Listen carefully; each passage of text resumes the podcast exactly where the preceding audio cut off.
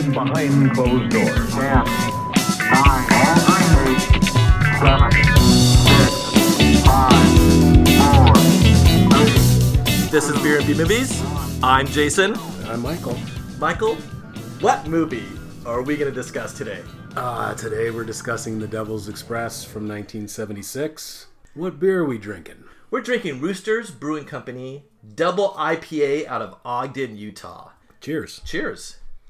I picked this up. Recently, I was up in the Utah, Salt Lake City area, and I've been to Roosters. I discovered them when I was up there a few years ago, and I wanted to get some more and bring it back. This is nice. Malty. There's very much a tropical taste to this. There is a orange juice brand that I buy for the girls, and every once in a while they mix in a mango or a pineapple, and that's the taste I get. And then that maltiness at the very end. I mean, it even says on the can, there's a malt backbone and tropical hop finish, and it is. There's mango. I get a lot of mango. Totally could understand pineapple, too. The dry finish. This is tasty. Oh, yeah. 8%. It's nice. It could do you in a little bit. Yeah. You could get over your skis on this if you weren't careful.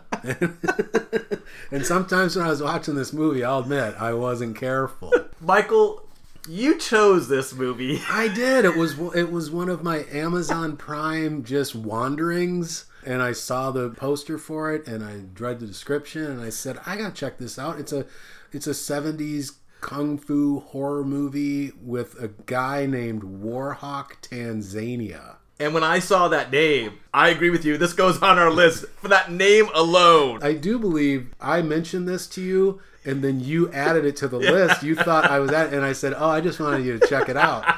And then you put it on. You said, oh, I thought you were picking it. And I said, I hadn't, but it fits. It fits, and it's a B movie. The budget per IMDb was $100,000. The shoot time was 2.5 weeks. There's no name actors, actresses in this. Kung fu, horror, police procedural, blaxploitation. I mean, it hits all the things from the 70s. Like, completely grindhouse release, Absolutely. I know people would argue with me if you were saying, hey, take one movie from the 70s that sort of encapsulates a number of 70s B-movie genres. I'd point to this and say, this has a lot of stuff. It's like the Venn diagram. You put them all in this big circle, and people would be shocked. You would have the Venn diagram, and all of a sudden the only thing in the middle would be The Devil's Express, and everybody would go, what the bleep is that? And we'd say, you know what? Let us tell you, because we've both watched it several times now. And you had mentioned in a prior podcast, as we develop our rules of what a B movie is, that you said if a movie has multiple titles... It does. I think The Phantom of the Subway was one. Yes. Gang Wars, yes. Which is sort of odd. So The Devil's Express is the best one. That's a safe rule of thumb for me. If it has multiple titles, you're watching a B movie. The main actor, the character's name is Luke Curtis, but it's played by an actor named Warhawk Tanzania. Greatest name. And, I mean, that sold it. Like, when you see a name like that, you're like, I have to watch this movie. The guy is a mystery. I've tried to do research. Other people online have tried to track him down. It seems like he made these two movies, and that was it. The closest I came is the other character, his good buddy, Roldán, is played by an actor named Wilfredo Roldán. There is an interview. We'll link out to it in our show notes. Yes, we will. Conducted with him, I think, in the last couple of years. He discusses the movie. He also discussed he was a martial arts expert. He still is. I think he runs a dojo, and he is in a very specific type of martial arts system called Nisai Goju, and I'm probably slaughtering that term. But he has a lot of claim to fame in the 70s, in the 80s, even now, in that type of martial arts. But that's the closest I could come to find anybody who would talk about this movie. I think Kaiser Soze probably found Warhawk Tanzania mysterious. I mean, because we both did a lot of searching. Oh, yeah. And this dude he did two movies. He did one before this, he did this, and poof, that's it. He was gone. And of course, his real name is not Warhawk Tanzania. I think it was Warren Hawkins. Warren Hawkins or Warren Hawks, everything like that. Hawk. There you go. He took the first syllable from his two names, which is great, for him, because he got Warhawk. mine would be pretty lame. It'd be like my like, nobody wants that. The music, you know, at my age, I have to turn like, you know, the subtitles on everything, and this is a great movie to turn it on. It is. What happened was the character of Rodan, I think it was, he kept saying a couple things that I couldn't understand, so I turned on the subtitles, and all of a sudden I noticed this movie has the most curious descriptions of music. I wrote down on one of the viewings, this is how nerdy we can get. I wrote down everyone that I saw, and I came up, there were like 16, 17 different descriptions, just a few. They describe music as pensive instrumental, upbeat funk, mid-tempo jive, tranquil oriental, people still said that I guess, ruminative instrumental, and then for some reason, leery instrumental. I think that might have been a typo. Maybe they meant eerie. I still think leery is a little odd. What I love is that you picked that up completely independent of me, because we were talking and I mentioned it and you said, yes, pensive instrumental. What? It was like somebody who studied classical music was writing the descriptions. And, you know, like, I was listening to Brahms and it was quite ruminative. And they said, you know, this reminds me of Brahms maybe because it's ruminative. Well, just in terms like upbeat jive outside the 70s, but you just don't hear that. No, and I kind of wish we would now. Because jive is a cool word. It's fine, you know. They use it a couple times. Like I said, I think there were about 17 different descriptions I wrote down. I wasn't going to read them all because you don't need to hear. The ones that we thought were most funny or interesting, the pensive instrumental, I believe, comes in the beginning with this opening shot. Was it 200 BC? And we're in China. A group of monks in yellow robes and one leading them in black robes. And the monks are carrying this big wooden crate. And they're walking slowly through the forest, and they get to a cave where the opening is a pit.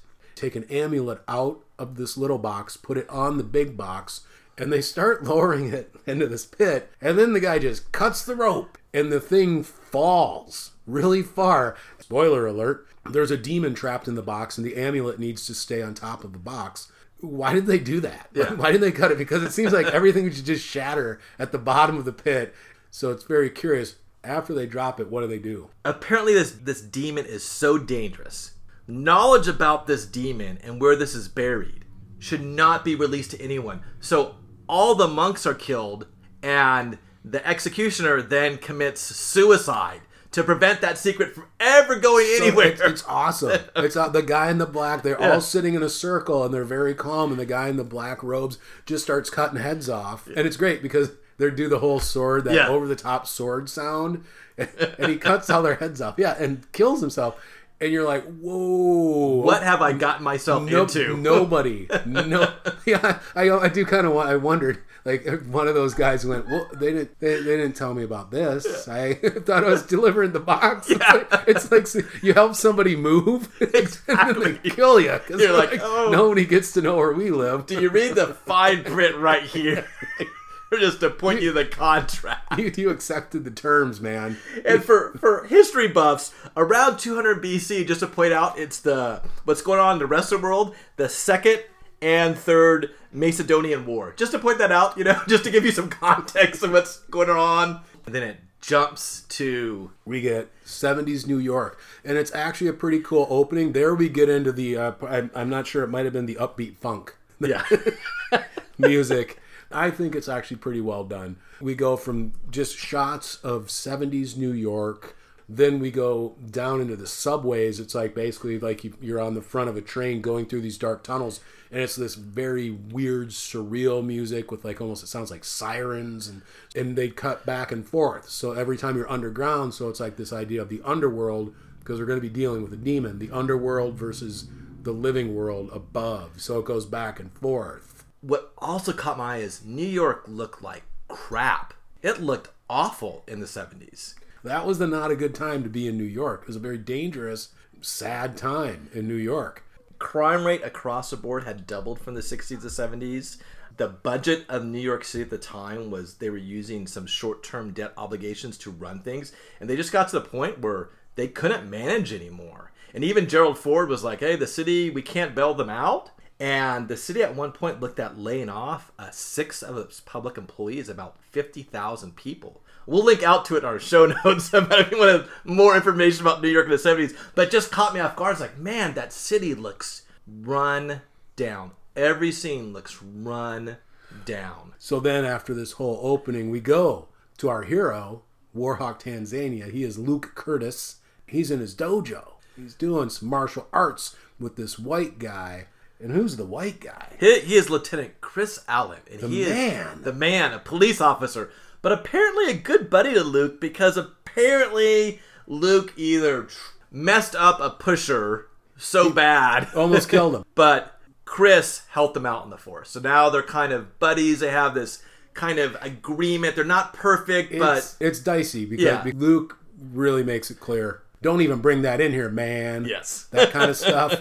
When Chris suggests he could help out the forest, he's like... you want me to call it a pig pen? Yes. I'm not going to go to your pig pen. It's one of those frenemies, I guess, is the modern word they use for it. Because Chris seems to really like Luke, and Luke tolerates Chris, I think is how I looked at it. I think they have respect for each other. They're coming at dealing with New York from two different perspectives. Luke from the community and Chris from policing. But we're introduced to Luke's friend. His totally unreliable buddy Rodan shows up. This guy's a piece of work. He is basically the catalyst for everything that goes wrong in this movie. And from the get-go, this guy's no good. He just doesn't get why, I don't know why you helped that cop. Well, he helped me out when I almost killed that pusher.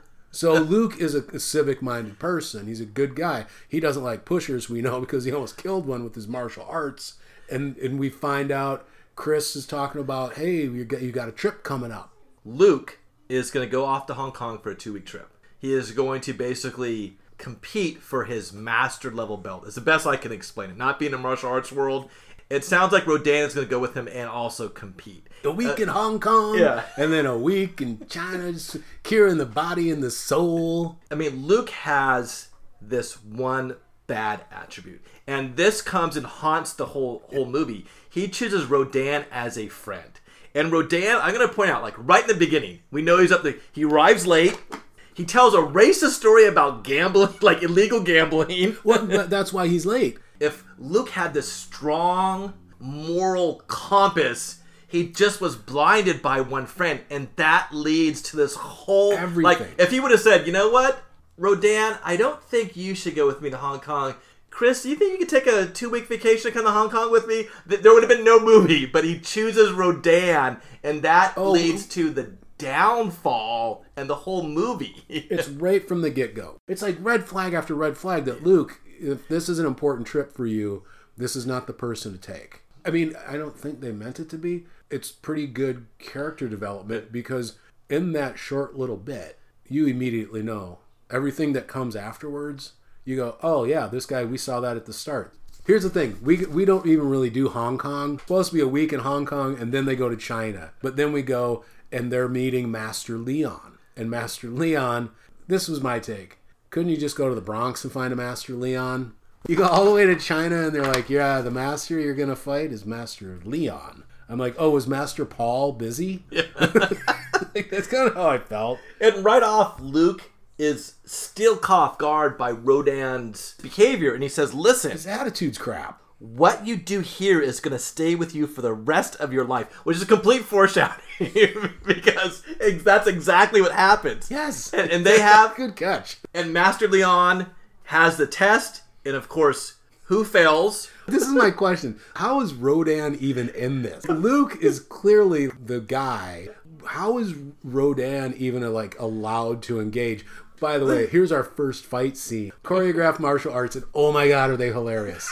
It does look like a training video or something you would see, like something you'd see at a fair or at you go to the farmer's market. Some kids would be out there demonstrating because it's so clear they're not kicking each other. Or it's like, Jason, I'm going to punch 2 feet to the side of your head. Sort of very deliberately and slowly. And they just do that. And yeah, Rodan gets rolled. We knew that was going to happen. But what we didn't know, and I was pretty shocked, was that Luke... He earns the scroll, man. Yes. As part of that, the next phase is that he needs to go off and spend the day meditating, but he has to choose a guardian to watch over him while he meditates. I wrote down the quote. Yeah.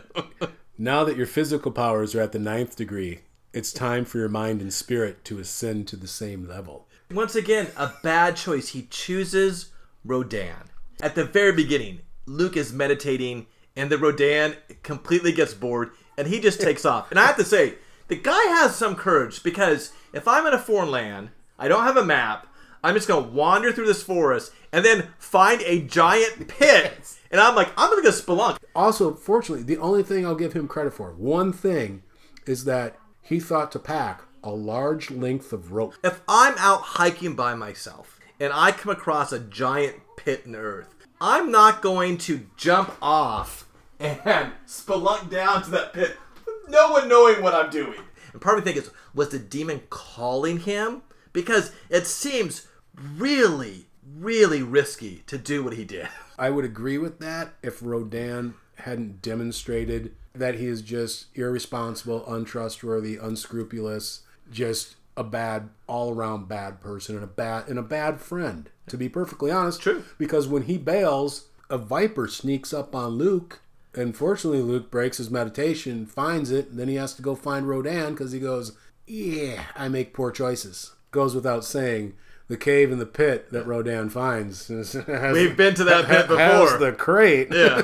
And Roldán takes that amulet. This place has strange vibes. Luke knows immediately, like, there's something off here. And maybe that is something where Roldán has no conscience or is a bad person, so he doesn't understand the vibes there as being bad. He's like, well, this is good for me. Luke finally finds him. He's like, what are you doing down this pit? And of course, Roldán being Roldán is defiant. I think Roldán also finally found this is the perfect, accoutrement to my 1970s. My silk shirts. My silk shirts that I wear. This is what I've been looking for. And I got to tell you, it is. I mean, that amulet on the necklace, it really just, it ties his whole lame outfit together. So you take the amulet, frees the demon. So the demon punches its way. We see its arms punch out of the box. Then I kind of like this. There's some cool kind of camera movement, point of views, like seeing from the demon going through the forest and kind of moving slowly. And there's like an ominous wind that's kind of following it. Gets to the water's edge, and you just see the reflection of it raising its arms. I enjoyed that part. And the demon finally takes possession of a businessman. This is the 1970s. You could just literally pull up. And the ship that's going from Hong Kong to New York, you just like wait at the gangplank to get to board the ship. No immigration check. They're like, no passports. Just get on. And the demon possesses this man. Nothing good's going to come from hanging out at the docks smoking at midnight in the middle of the night. But one thing I thought was, wait, this is the 70s. You didn't have to stand at the bottom of the gangway smoking. You could just walk up on there and smoke. You could be smoking the whole time. Everybody's smoking in this movie. In fact, I think some places required it. I'm not sure. I think you disagree with me, and a lot of people might. We get low budget. They're doing what they can. They couldn't use like fake contact lenses, I guess. So what they did was they painted on the guy's eyelids, and it's basically like white background, and then it's like a dot of black in the middle. So the actor's eyes are always closed, and if he raises his eyebrows, it looks like the eyes are expanding. Yes, it's cheap as all hell. I found it had just the creepiest effect on me.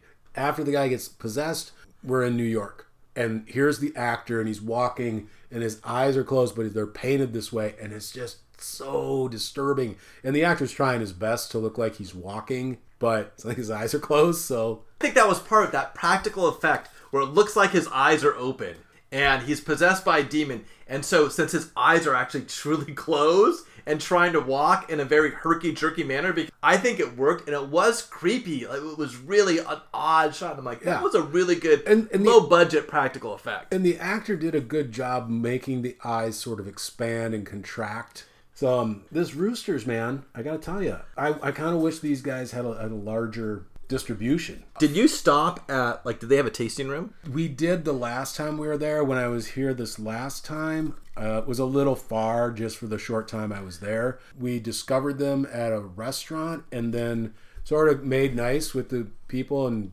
went to one of their breweries, had a little bite.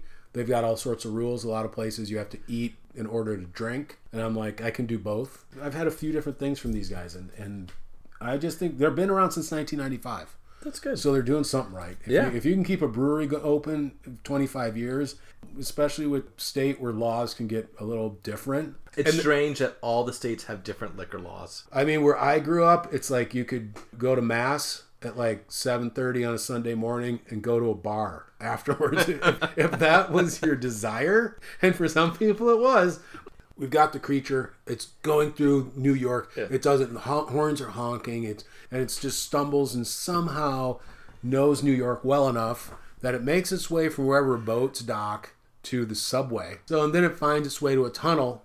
Then we find out a new level of just crappiness of Roldán. Roldán has a very bad day. He takes his buddy. And they're going to have a drug deal in the broad daylight on a corner of a busy street. Yeah, it's a busy street. It doesn't look like they're just buying like some cocaine to have for the weekend. They're buying a large amount of cocaine. They taste it. And they taste it so much. Several times. Several times. And there's... I always... And they're doing the head nod like, this is cocaine. This is great. This is great. Cocaine. Because the Red Dragons jump in right after the deal...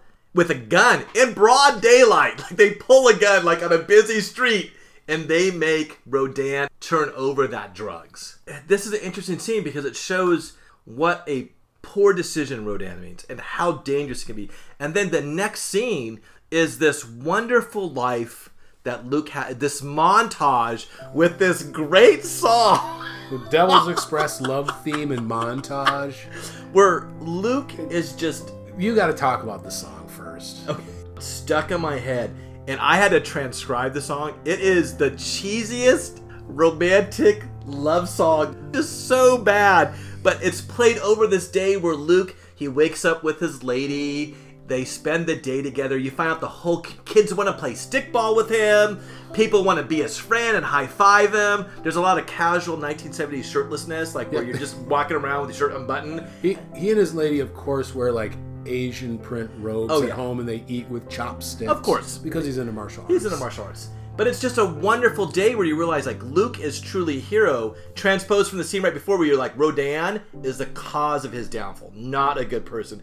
And this whole song is played in the background and sang. And I have to find out the woman's voice who sang this because I love it. Anybody knows, because we've both tried to look it up. We can only find the guy who did it from the soundtrack. Yeah. We can't find anything else about this song, but we're obsessed with this song.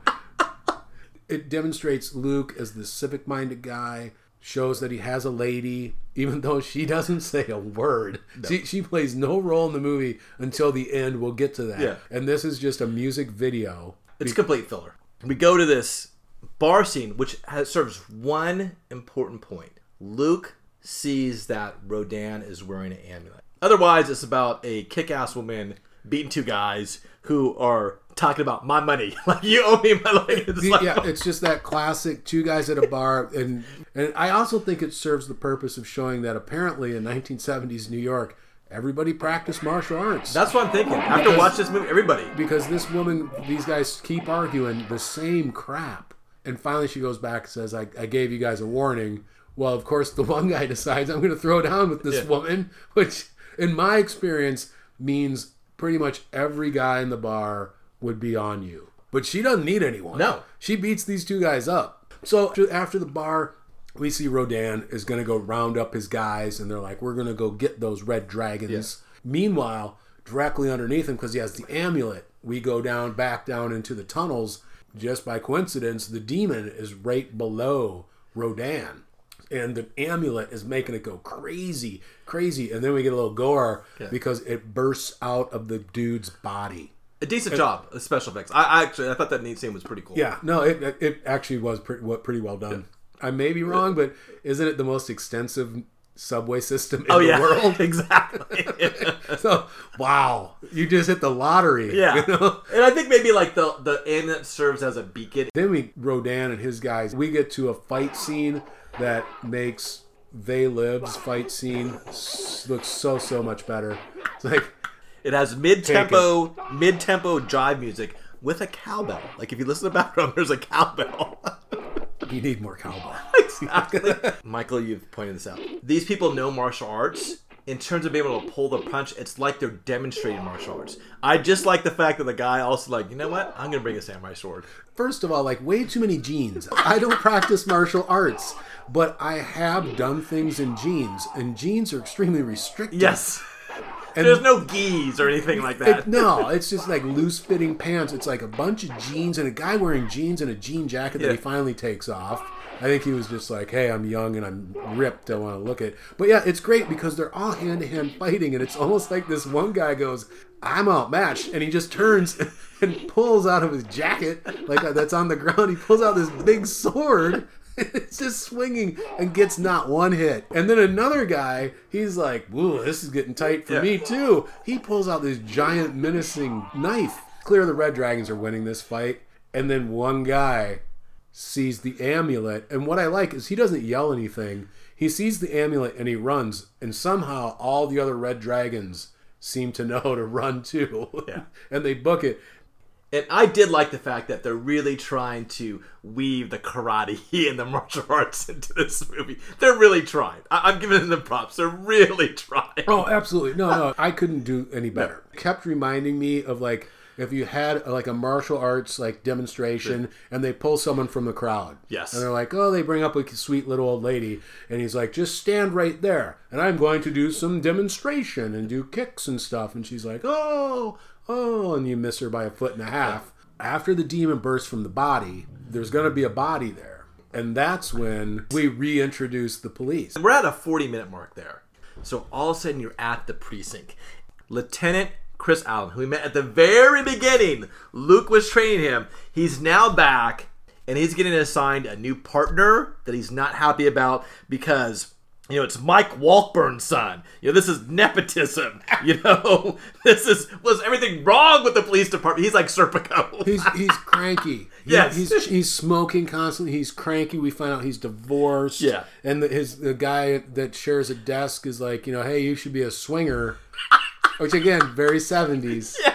Should be going to key parties, apparently. And there's like constant typing in the background. I'm like, where is all that typing? His new partner is great because he's Sam, and he's clearly just a really nice guy. Oh. He's not going to fall for a banana in the tailpipe, and he's a college boy. He's got connections. He's very nice, but he's not from the streets, and Chris is a guy who's from the streets. And he refers to Sam as his driver. And Sam doesn't care about that. He's like, it'll be Watson and Holmes. Yes. He's just a nice guy. Yeah. He's a blue blood. He comes from wealth. He comes from privilege. He's a person who wouldn't understand why someone doesn't own a dinner jacket or is a part of a country club. But he's a nice guy. I think the actor does a good job, and there's nothing on him. Like, nothing. I would say he may do the best acting in the movie. I'm going to... agree with you on that. I mean, and it's like, it's not slamming anyone else. You know, it's a low budget. I think we both found people didn't go from this to like major careers, other than Patrick Adams, who did the music. The director, Barry Rossin, he's been a producer.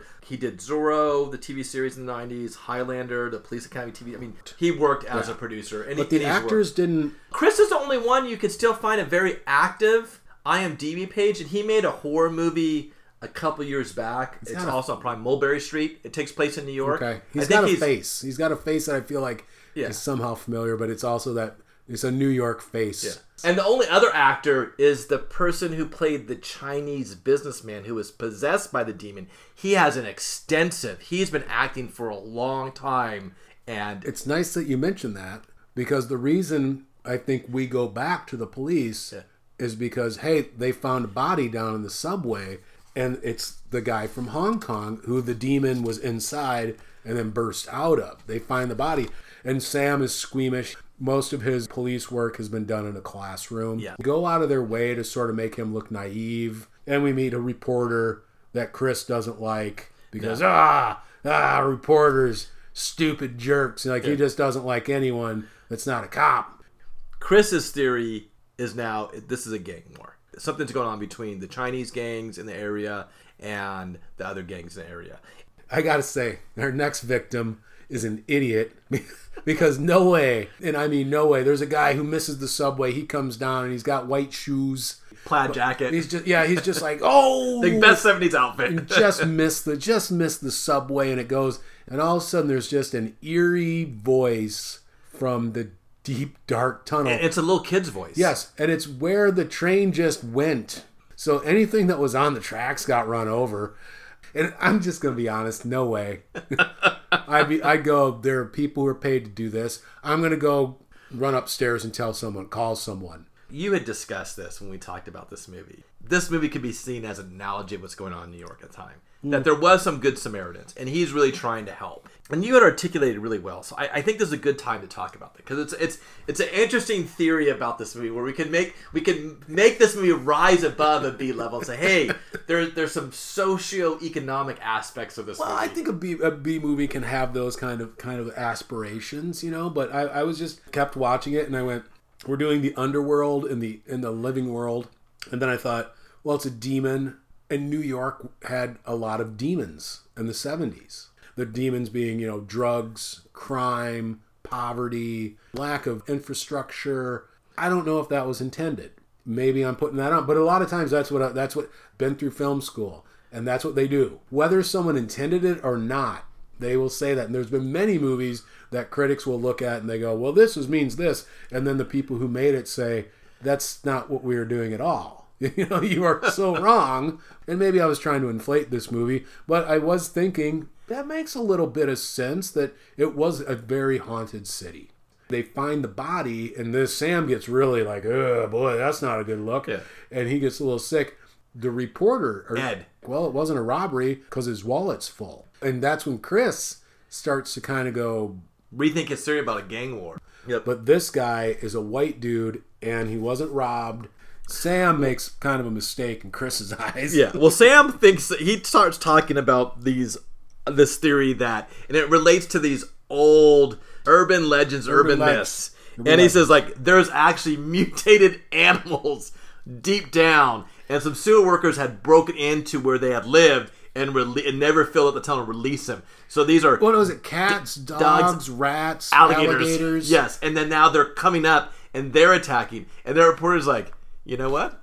I kind of like that idea. Boy, if you were a reporter and a cop was telling you this at the scene of a murder, you'd be like, "Great! I've got a quote. Yeah, I've got names. I've got every. I gotta rush this thing in. Type it up, Kolchak style. You know what I'm saying? Like that would be awesome." You know, this is a perfect Carl Kolchak movie, you know? Oh, you just see him down the subway. And you know what? Kolchak would be down there with his camera taking pictures. And then Chris would take the camera from him and smash it. Yes. And he'd be like, I'm sorry that got accidentally broken, Kolchak. Yeah. You can come file a claim.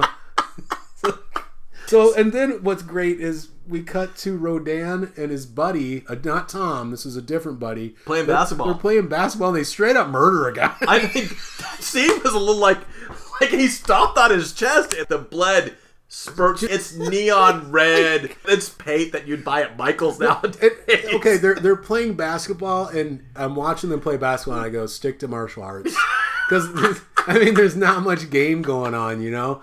But then some red dragons come, so they fight, and they fight better than they did the last time. His buddy just stomps the guy in the chest. Yeah. Kills him. And they book it. Then we start jumping scenes. The scenes do shorten up. Yep. We find out, for instance, we get Sam and Chris in the car together, and Sam tells Chris, this weekend you should come up to the club or something and play tennis. And Chris just kind of gives him a look like, what planet are you from? And he goes, I don't play tennis. And poor Sam just has no clue. That doesn't fit his idea of how the world is structured. He's like, you don't play tennis?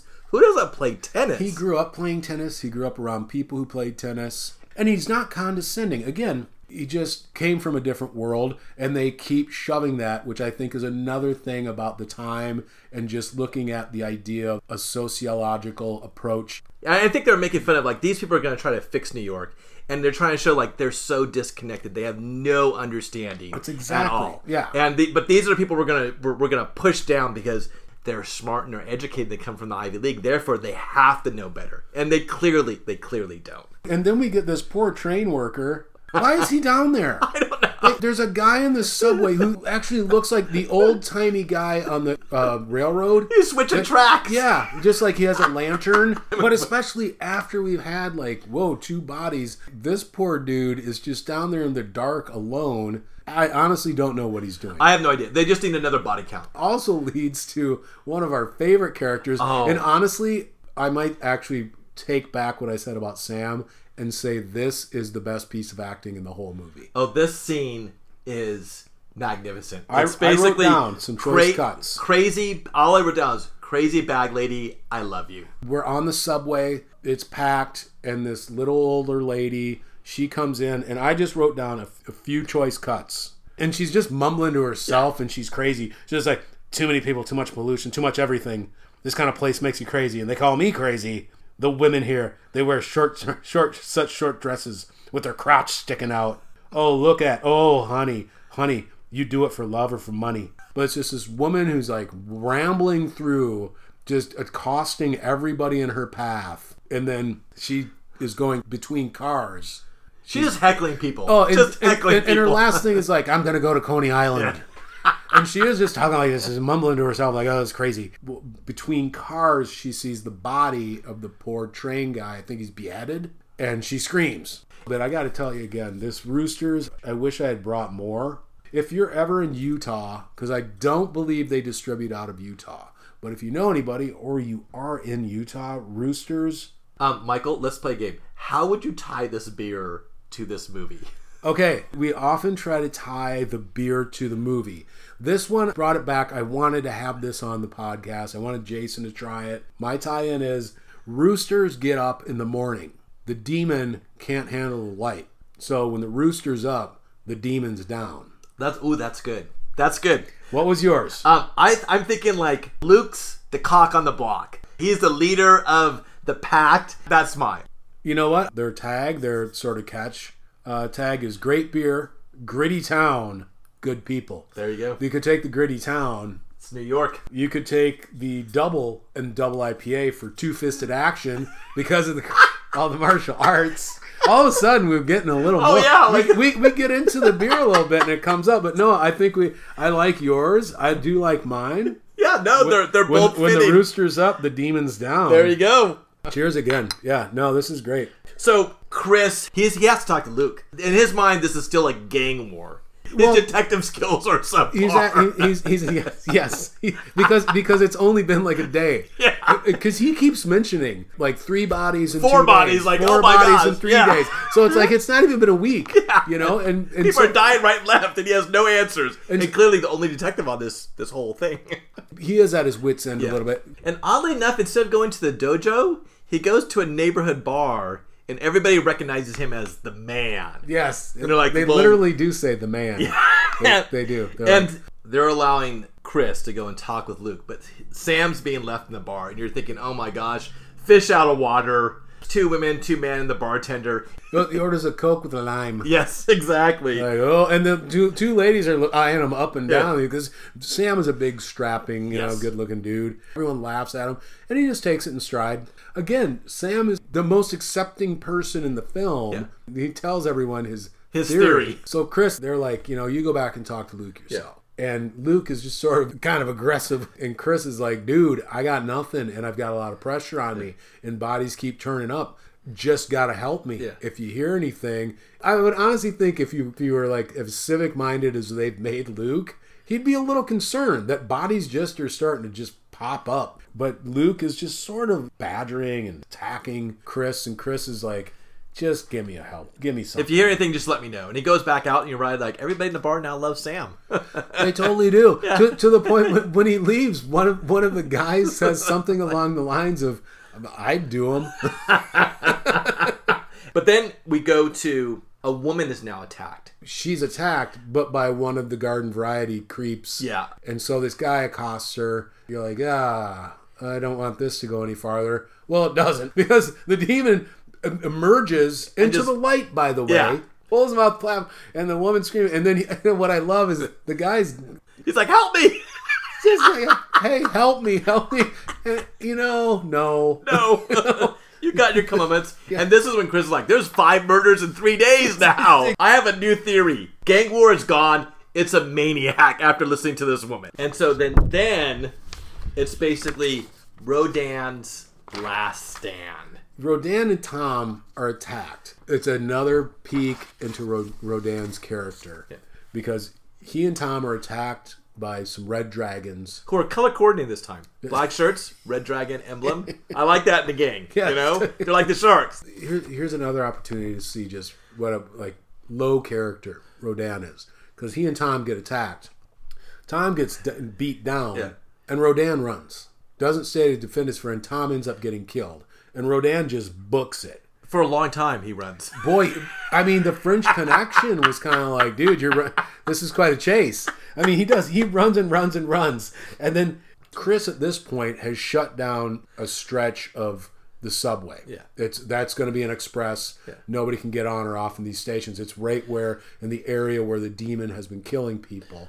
So Rodan, of course, comes to one of those, and there's something blocking it. He doesn't care. He kicks it. And I have to point out, did we point out the red dragon took the amulet from him? Yes, you just did. In the fight, real quick, grabs, snatches it. Rodan doesn't really care. Doesn't care that his friend's being killed. He runs down into the subway. Red dragons do not pursue him down there. They know. I think they're like, God, no, you're on your own, buddy. And Rodan ends up in the tunnel. All of a sudden, the demon comes out of nowhere, grabs him, sticks his face into a bunch of exposed electricity. And yet it sounds like a buzzsaw. Like, some of the Foley effects on this. Oh, the Foley's ridiculous. Starting with the swords in the beginning. So Rodan meets an appropriate end. And so Sam and Chris bring up Rodan's body. So Luke goes, and he's going to go after the Red Dragons now. This is the worst choreographed section right here. It is subpar, but it does have upbeat funk music. It has upbeat funk. He goes, he meets the guys. 4 guys come out, and so Luke's taking them on. And they don't attack him all 4 at one time. Because that's what happens in these movies. Like, it's one at a time. Gets down to the one guy, beats that guy, and he's like, before I punch your face in, you know. I gotta tell you the truth, what's going on here. Let me take you to old, wise wizard. and I do have to say that Warhawk Tanzania makes some of the most awesome faces when he's fighting. This whole fight scene, why didn't he just say, at that point, yeah, you should come with me. There's a lot more going on. There's a demon. Yeah. If you're prepared to tell him, why not just open the conversation with that? Like, okay, we'll take you to the guy. Yeah. We go to an old man. We know this because his makeup makes him look like a corpse. I don't know what their intent was with that makeup. I think it was to make him look like he was 300 years old or something. He explains everything of why the demon is afraid of the light, what the history was around the demon, and basically says listen, you're the chosen one. You are the only one who can now defeat this demon. Couple quick things. The old man says the demon wants to destroy the amulet, but whenever the demon gets close to the amulet, it goes freaks out. It can't deal. So how is that going to happen? Also, you got to challenge the demon, and then if you lose, your soul will be devoured. And then basically the world will end. The demon will control the world. Oh, and by the way, the old man says, hey, I'm going to mind meld with you. Yeah. He's going to do the old Spock thing for good luck. That doesn't really seem to have any impact on what goes on. A whole bunch of stuff being thrown out in that scene that most of it didn't really fill in any blanks or help us out. It just basically said, hey, Luke, you are the chosen one. Luke. And you go down there and I'm waiting for the demon to say, I'm your father. Yes. And your crushed velvet golden velour overalls. Tank top speed suit. Luke goes back to the subway. And he faces off the demon. And this is when the demon has more power than we thought, because now it shapeshifts. It shapeshifts into his girlfriend or wife, whoever that character is, who had no lines. We just saw it in that early montage. The only line she has is as the demon. The demon can stop the time outside of the bubble where they're fighting, because the police are all running down there, and all of a sudden they're stopped. And then it's invisible. And actually, when it's invisible and fighting him, Warhawk Tanzania does some good physical acting. Because he's fighting nothing, and he's getting beat, because you can't see what's fighting you. So he's getting beat. It's pretty good. And so they do a nice little job there of making it disorienting and creating an atmosphere of just an otherworldly place. And then he has to fight Rodan. That's the message. He was blinded by this friendship. He's going to have to face him at the end. The demon had a lot more powers all of a sudden than it had before. Like, why not take over the city with that? Even at night, I thought it would go up and terrorize the village. Yeah. The village being like New York. We're only down like 5 people at this time. I know, pretty lame. It's like it has all these powers, but at the same time, after Roldán, it becomes the demon. Yeah. So he's got to fight the demon, and the demon has the least moves. Yeah, the demon has no moves because it's a guy in a suit. Yeah, but it's like there are no kick moves or anything. In Warhawk Tanzania, Luke does a couple cartwheels. It's pretty great. And then he does a boom, he does kick, bam, and he's got the demon down and puts the amulet around it, like choking it or something. Game over. Time restarts. The cops can move again. Yes. And then it's the epilogue. We're at the hospital. It's like the end of Wizard of Oz. Like, or at the end of any number of TV shows. Yeah. Warhawk comes out from the haze of being beat up. All his friends are like, Warhawk. Luke. His lady's there. She doesn't get a line. No. Chris is there. Sam's there. Wearing a Harvard t-shirt. Yes. And Luke is asking Chris, "What happened?" He's like, "We found nothing down there, buddy." Yeah. The old man's taking care of the enemy. Yeah. It's on a slow boat to China. And this is the last line of the movie. Sam laughs and he says, "Like that's the title of the song by Cole Porter and George Gershwin, I think." And that's how the movie ends. That's not true whatsoever. That song was written by Frank Loesser in 1948. And they had a lot of duets done. Like Rosemary Clooney did it with Bing Crosby and Bette Midler and Barry Manilow and Miss Piggy and Roger Moore. But it's not associated with Cole Porter and George Gershwin. Sam, he doesn't know what's going to fix New York. Right. Even with all that fancy edumacating, he's misname dropping Cole Porter and George Gershwin. Yeah. You need people like Chris and Luke to solve those problems, not people like Sam. That's what they're saying. Do you recommend this movie? Oh. At first, I was thinking, oh my gosh, Michael. What's selling me on this movie to watch it is the lead actor's real name. But then I watched it and I'm thinking, this, for all its faults, the acting is all over the place. Everybody has a different level in terms of their voice, in terms of acting. But I'm thinking man, this has everything. It has blaxploitation. It has kung fu, horror, police procedural. It has all the types of genres we've discussed. And the music is fantastic. The clothes are outrageous. It's one of these movies where you're like, it's so bad, it's good. And you have to watch it to experience it. I mean, if you have Amazon Prime, it's right there for you. I've grown to really enjoy this movie. Not every movie we watch will I watch again. I will probably watch this movie again because I get a kick out of it. It's fun. It's weird. We went way deeper than maybe the people who made it thought of it. They're like, well, I never really thought about the demons of... It's 1970s New York. We were just making... They're just throwing... We read a book about Chinese mysticism or something, I don't know, but I dig it. It's not, the level of Bruce Lee, Jackie Chan, Sonny Chiba type martial arts. The martial arts, they're kind of funny. 100% do I recommend this movie. It's a good time. And again, it's one of those... I hate saying recommended movie because of length, but it's an hour and 22 minutes. This is a few beers. And I mean, you're just sitting there going, wow, this happened. And you go everywhere. You go 200 BC to 1970s New York. You have a police procedural trying to solve this mystery. You have martial arts action. You have horror demon possession. You have this urban gritty feel, and then you have this great soundtrack, and you have, Warhawk, I'm a big fan of Jim Kelly. I liked him in Enter the Dragon. I like Black Samurai and Black Belt Jones. And, Warhawk Tanzania, he's not exactly there, but, he was great to watch on screen. You know what? He would be the guy you call when Jim Kelly turns you down. Exactly. And I'm sad, he's a complete enigma. Disappeared. After this, dropped off the face of the earth. And I would love to find an interview with him and why he decided, because, I think he could have had a career in this. It was funny. It was enjoyable. He had a presence. Yeah. He was the cock of the walk. Yeah. Which, Got to go back. Roosters Brewing Company, their double IPA.